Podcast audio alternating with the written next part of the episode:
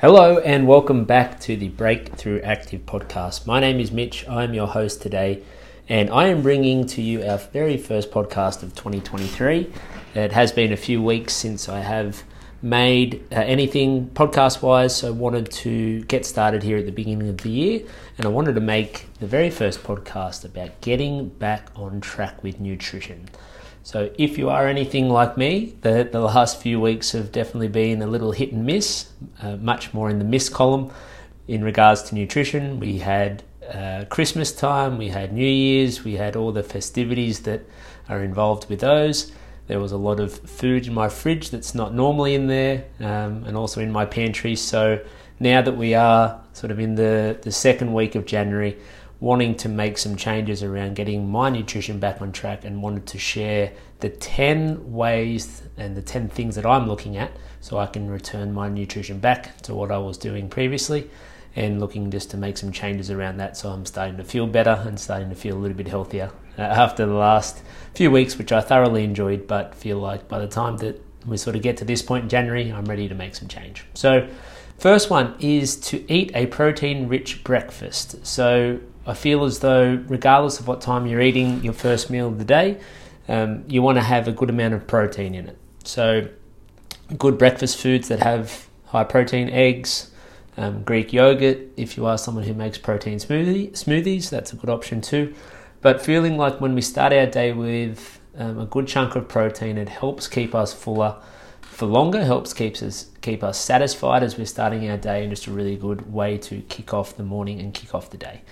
Uh, number two is to plan ahead. So, this is something that I do preach quite often, but deciding in advance what you are going to be eating for the day, what you're going to be having for, for breakfast, lunch, dinner, and your snacks, and, and making sure that you have those ready and raring to go, having the ingredients ready if you're cooking if you are preparing um, your meals for the day or taking your lunch to work or getting dinner organized, getting your snacks ready, then making sure you have everything there ready to go. And this way, you are going to be far less likely to make bad choices around your food if you do have these foods on hand and ready to go. Third one, which is something I haven't discussed too much, but I feel like it is very important and something that I've been focusing on lately, it's practicing mindful eating. So, what I mean by this is paying attention to how your body feels as it relates to its hunger. Quite often, when we are uh, overeating or, or eating, you know, I guess foods that maybe we don't normally eat, is we are eating in excess and we're eating a lot more than we normally do. So, feel as though if we are paying attention to our body's hunger and our fullness, then it's going to make a big difference with how much uh, I guess, quantity we are actually consuming. So, a few ways to do this is to eat slowly. So, a few tricks with this is to put your fork or spoon down between each mouthful, making sure you are chewing your food very thoroughly. Uh, and also making sure that you're eating without distraction. So, you know, often if you are scrolling away on your phone or something like that, you, you don't even realize that you are eating and shoveling this food into your mouth. Um, but feeling like taking a few measures there and practicing mindful eating, making sure you're paying attention to when you're full and stopping at that point, and that all comes back to eating a little bit uh, more slowly and having a little bit more intent with being connected to, to what you're eating and feels like that's going to help. At number four, getting plenty of sleep. So, this is something I harp on quite a lot about. Uh, but if we are lacking sleep and feeling tired, it can you know increase our hunger and, and cravings for, for unhealthy food. So when we're not thinking too clearly because we may be a little bit tired or have had a you know few days of a few nights of bad sleep, then we can start to make some unhealthy choices around our food just because we are a little bit um, our our thinking is is being is being clouded. So getting enough sleep, you know, minimum of seven hours a night. If we can get more than that, then great. But doing our best to get a minimum of seven hours each night. Number five is to not skip meals. So this can be a little bit counterintuitive to some people. Uh, some people's thoughts because they feel like all they've done the last few weeks or the last month is eat constantly. Uh, but in my opinion, if you are skipping meals or going too long between meals without eating, it does raise the likelihood that you are going to be overeating and over consuming in your meals and your foods later on. So I know I've been guilty of this plenty of times. Uh, when you haven't eaten too much through the day and you get to dinner time and you're absolutely famished and you end up eating a whole day's worth of food just for dinner. So, don't need to explain why that isn't a great thing for most people. So, feel like if we are planning our meals out and eating quite regularly throughout the day, you know, at least our three main meals, snacking in between if that's something that we um, that we do, and if something that we, we like to do, then that's great. Um, but trying our best not to skip meals because your body has a way of trying to catch up on that hunger and that food and caloric need later on.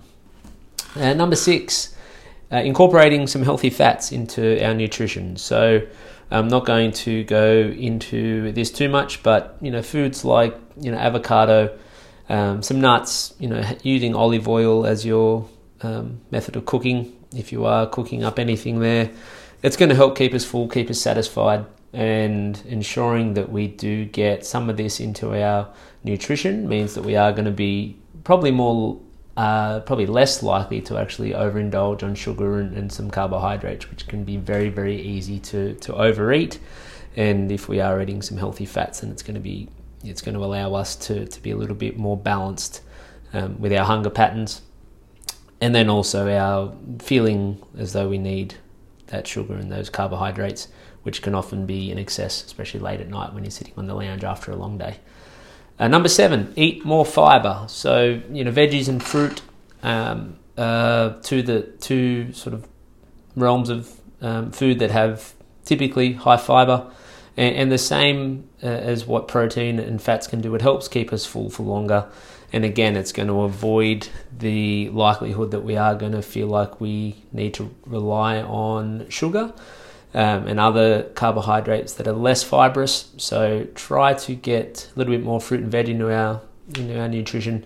Um, for all the other reasons that we know fruit and veg is healthy, you know, one of the big parts is that they are higher in fiber, which keeps us full for longer and keeps everything getting processed well in our body and keeps our digestion um, solid too. Number eight, staying hydrated. So, an obvious one, uh, but drinking plenty of water helps um, I guess helps our body function well. It helps keep us full, uh, and helps can help us even prevent um, overeating. So we want to be aiming for two two and a half liters a day. If we're exercising, throw an extra 500 mils on that. If it's a hot day, another 500 mils on that. So depending on the day, depending on your workload and what you're doing, you're wanting two, two and a half, three, three and a half liters of water. You really can't overdo this. Um, one thing that is quite handy and quite useful for people, you know, when it comes to, I guess, managing their nutrition is getting into the habit of having a big glass of water before every meal. Uh, not only is this good for their hydration to for, for, obvious reasons, but can also fill them up a little bit.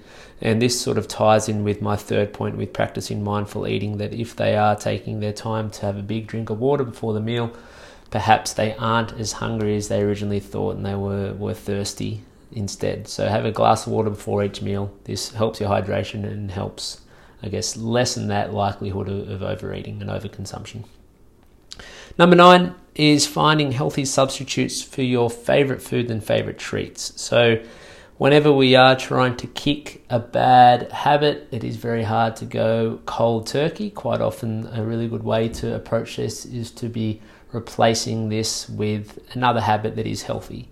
Um, or not necessarily healthy, but something that isn't unhealthy. So, an example that I've used quite a lot in the past is substituting like a, a can of Coke for a can of Coke Zero. So, I, I know there's a lot of, um, I guess, argument and conjecture about the healthiness of Coke Zero, but from a caloric standpoint, uh, Coke Zero has next to no calories.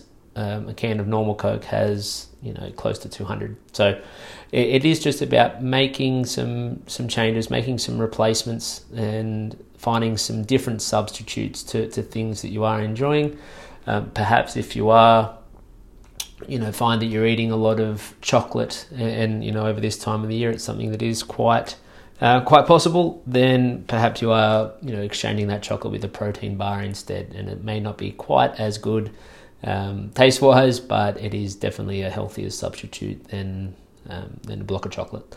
And then the very last one is to get active and get back into your regular exercise and training. So, you know, once you, you know, you sort of have finished up this period, you've gotten back from holidays, if you've taken one and you're sort of back into the swing of things and back into normality, getting back into regular training, regular exercise will you know help a lot of things. But one of the things that goes unnoticed a lot of, a lot of the time is doing this alone will actually organically improve your nutrition.